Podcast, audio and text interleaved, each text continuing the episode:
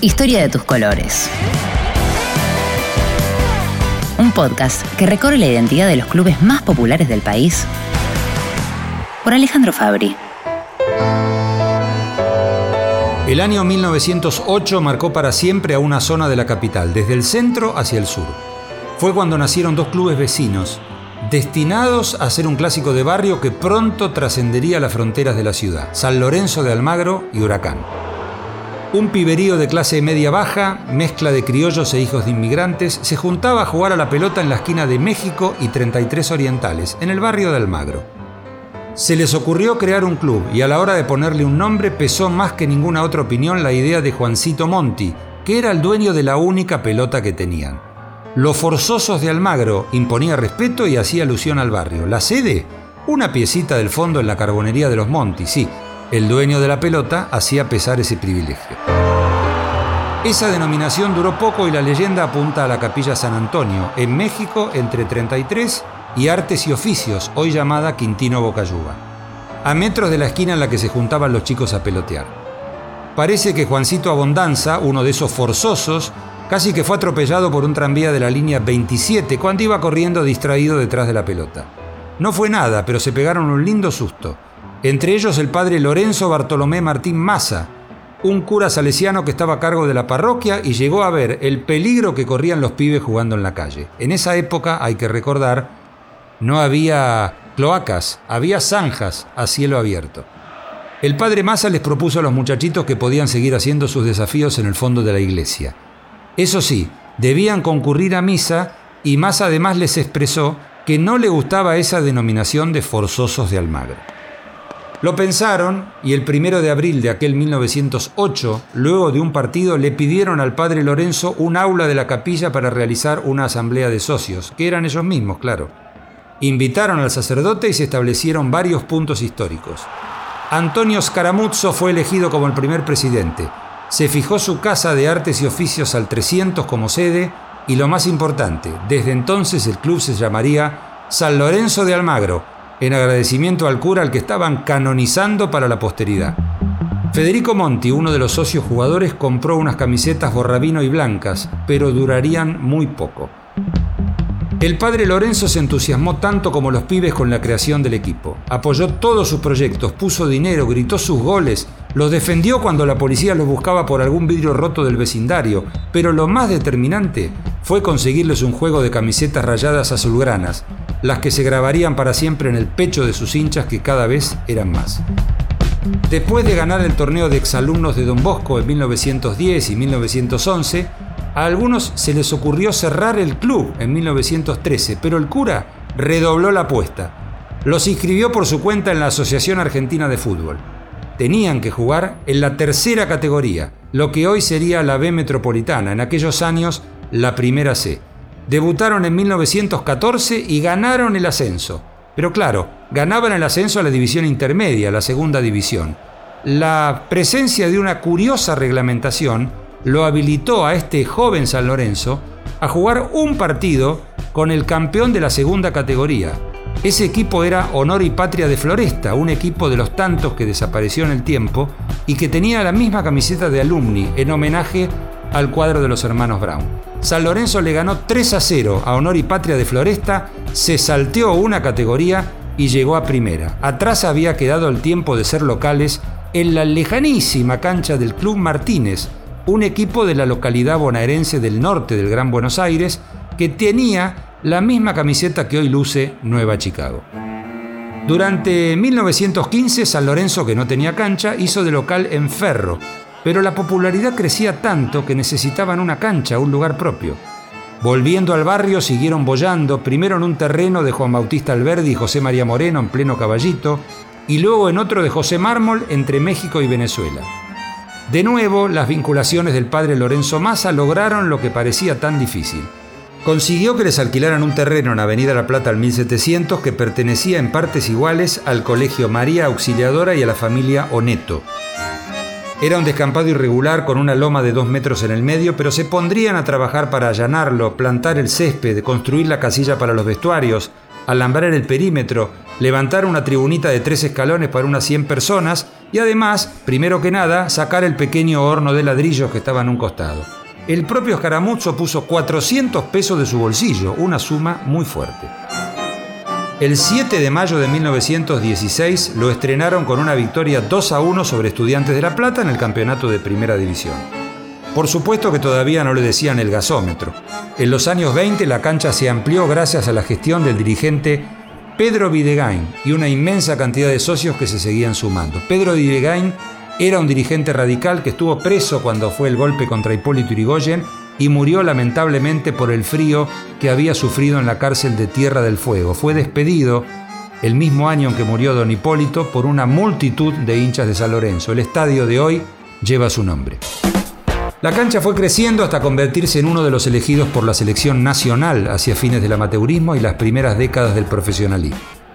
Por sesenta y tres años, ese reducto de Boedo vibró con lo mejor del fútbol argentino, hasta que durante la dictadura cerró sus puertas tras el empate sin goles con Boca el dos de diciembre de mil novecientos setenta y nueve.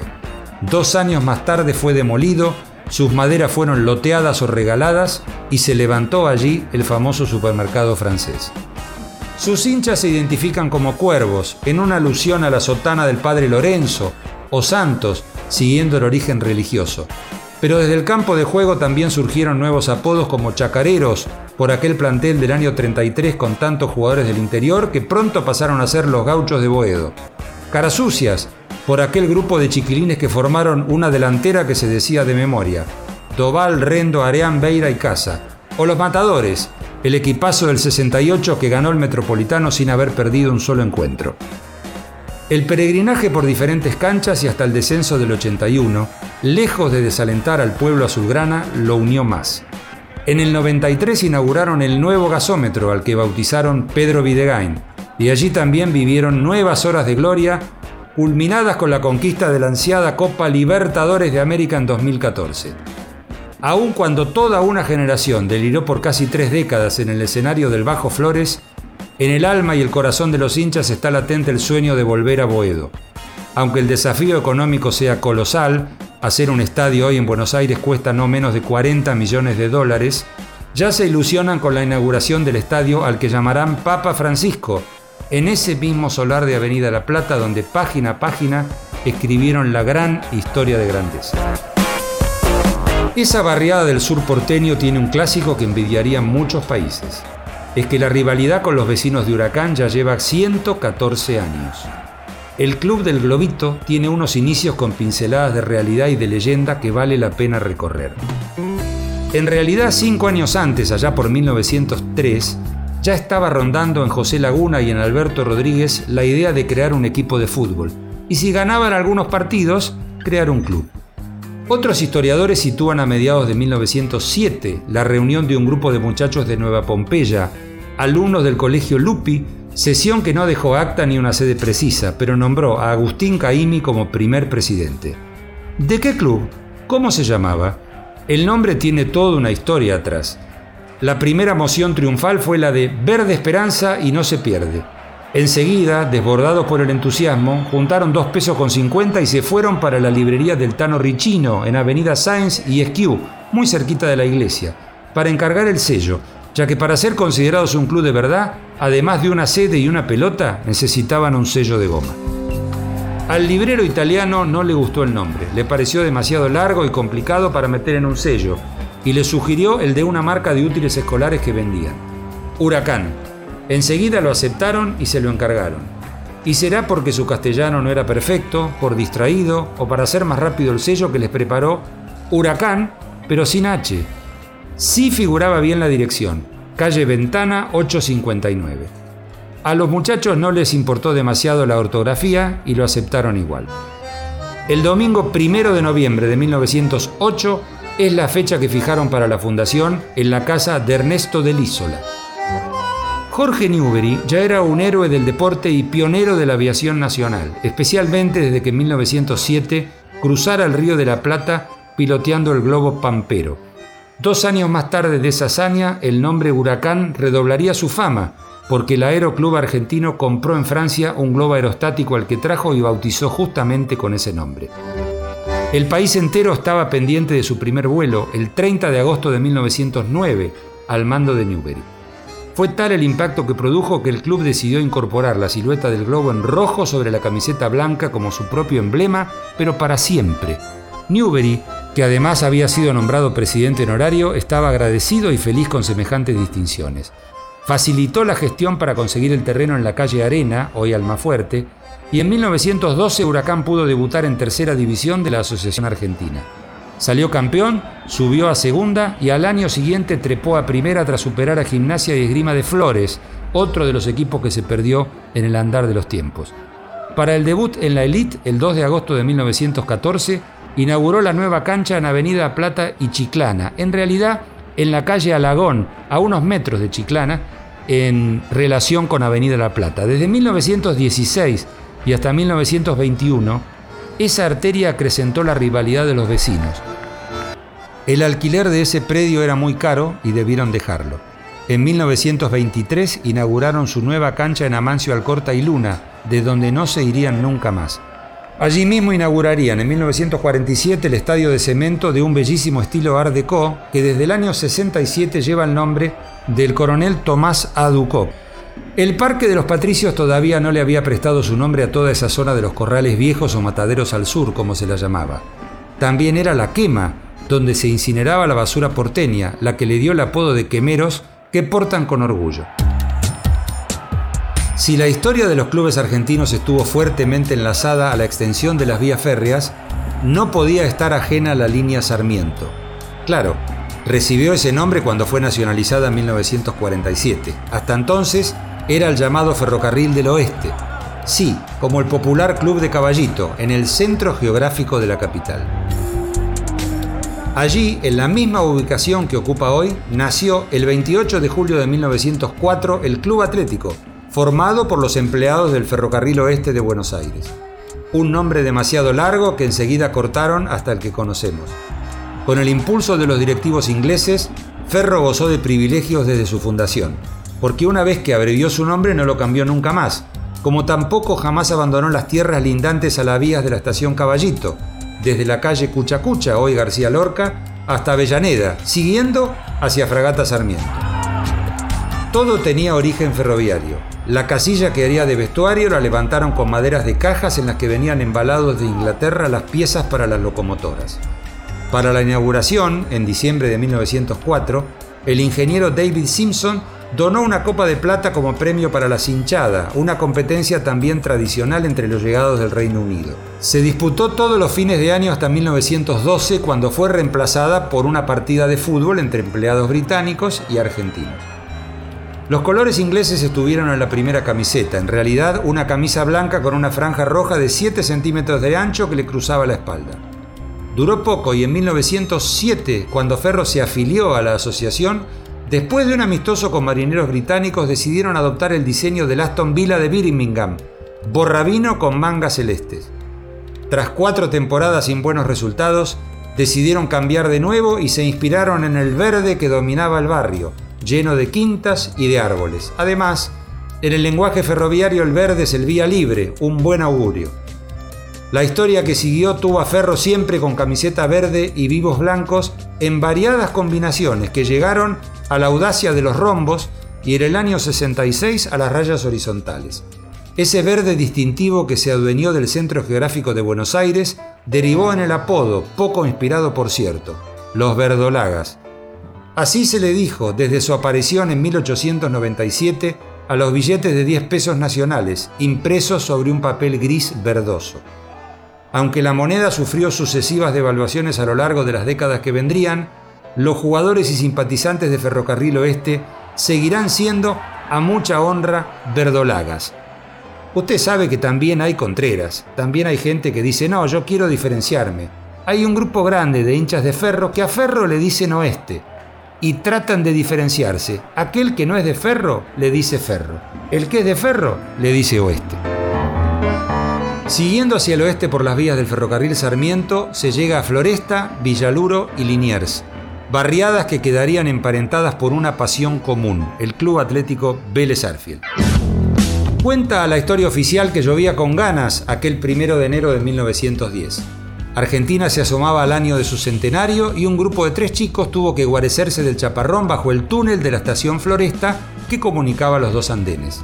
Nicolás Marín Moreno, Julio Guglielmone y Martín Portillo decidieron allí que iban a inventar un club porque querían practicar fútbol. Cuando el aguacero menguó su identidad, fueron hasta la casa de Marín Moreno, donde varios jóvenes más se les unirían para fundar por escrito el que llamaron Club Atlético Argentinos de Vélez Sarsfield. En ese acto designaron a Luis Barredo como presidente.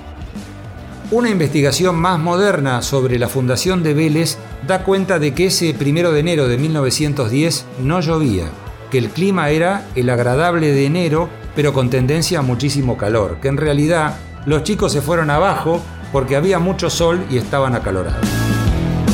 Un terreno delimitado por Provincias Unidas que hoy es la avenida Juan Bautista Alberbi, la calle José Bonifacio, Mariano Acosta y Ensenada, sirvió de cancha y de manzana para unas camisetas blancas que todos tenían. Esa fue la primera divisa. En realidad, las camisetas blancas de tantos equipos eran las camisetas que usaban los chicos para dormir. No vaya a creerse que se fabricaban las camisetas blancas. Algunos pidieron que les cosieran puños y cuellos rojo oscuro para distinguirse más.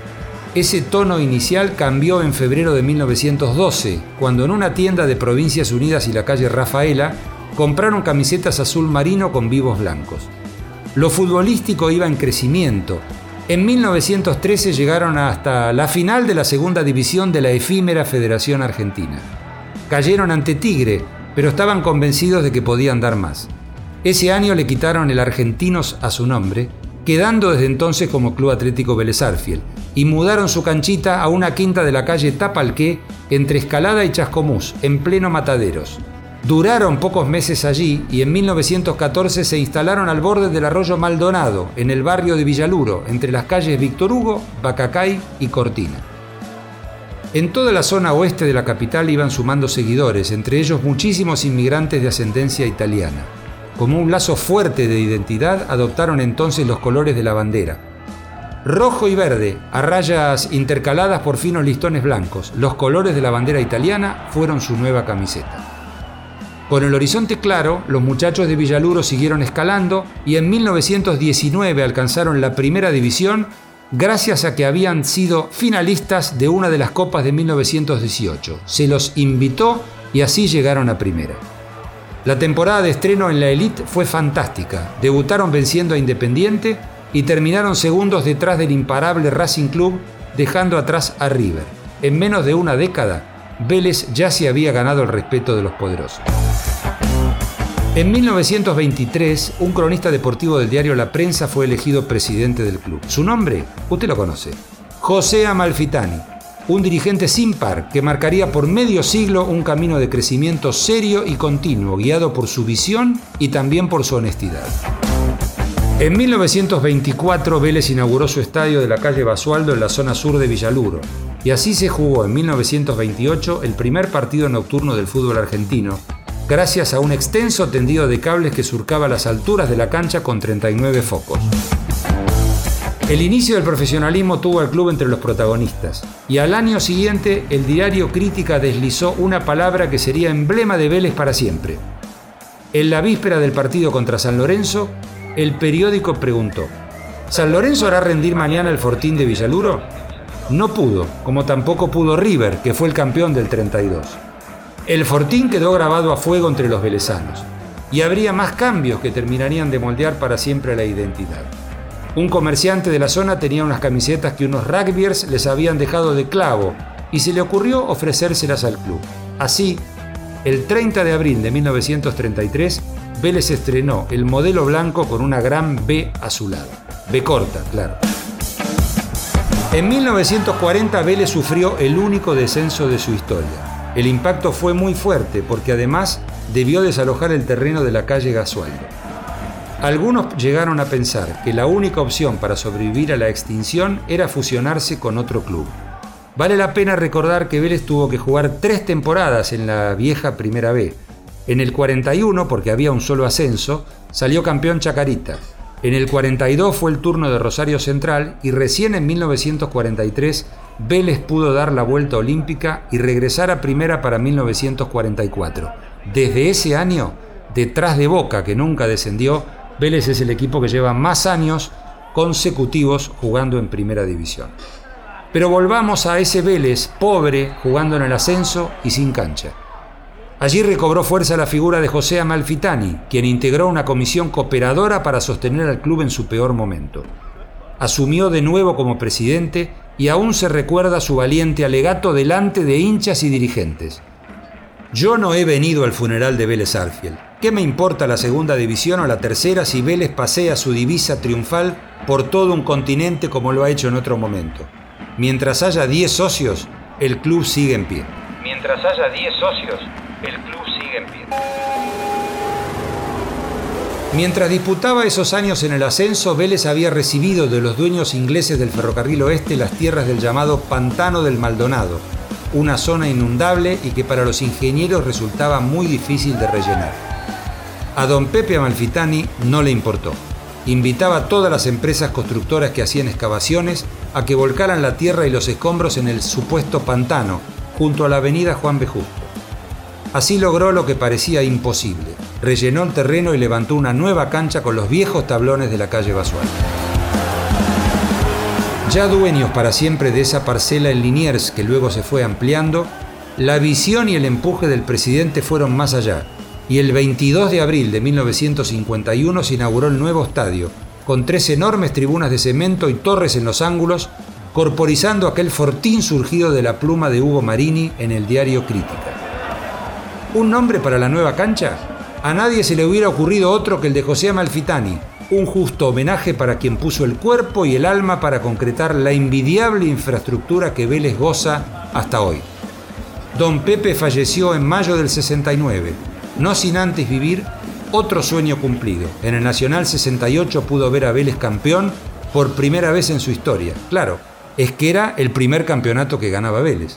Un festejo que en los años noventa se volcaría casi como una rutina a partir de la conducción de Carlos Bianchi, quien lo llevó hasta ser campeón mundial, una estrella dorada que brilla, orgullosa, encima del escudo velezano. Historia de tus colores. Un podcast de la Secretaría de Medios y Comunicación Pública.